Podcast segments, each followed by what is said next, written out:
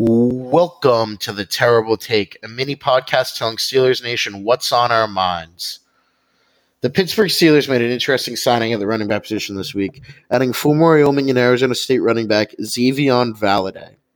Valladay was waived by the Houston Texans on August 13th and just two days later found a home in Pittsburgh.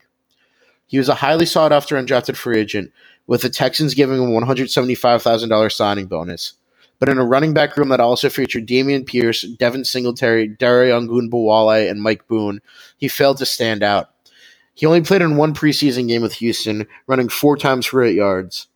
But for the Steelers, Valladay is more than just another body. He was a pretty talented runner in college, breaking the 1,000 yard mark three times in five collegiate seasons, four of which were spent in Wyoming in his final season at Arizona State, where he also ran for 16 touchdowns.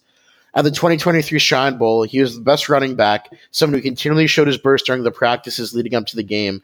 And then he put that practice into a performance where he ran for 13, he ran 13 times for 76 yards, led the West team to a 12 to 3 win, and he was really the best offensive performer on either team in that game. His footwork was really impressive. He continually showed off his burst. He was a guy that I was a big fan of since I watched him in Las Vegas, and I love seeing Pittsburgh bring him aboard. I still think he's more likely a practice squad candidate, but the Steelers' RB3 position is still unsettled. I know Anthony McFarland Jr. is the in-house favorite, and he looked solid in his reps against Tampa Bay last week, but that lack of special teams ability is really worrisome. Valladay is somebody who did play special teams in college, and if McFarland can't make an impact as a returner tonight, a role that Mike Tomlin said he'd have an opportunity at, his path to the 53 isn't going to be easy.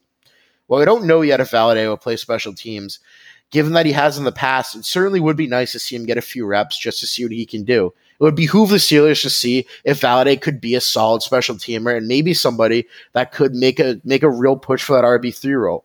If he does get reps in special teams and is effective in that facet of the game, the RB three battle will get a lot more interesting as we head down to final roster cuts on August 29th. Be sure to follow us at SteelersDepot.com and check out episodes of The Terrible Take every day at 5 p.m. Eastern Time. Also, check out The Terrible Podcast with Alex Kozora and Dave Bryan every Monday, Wednesday, and Friday.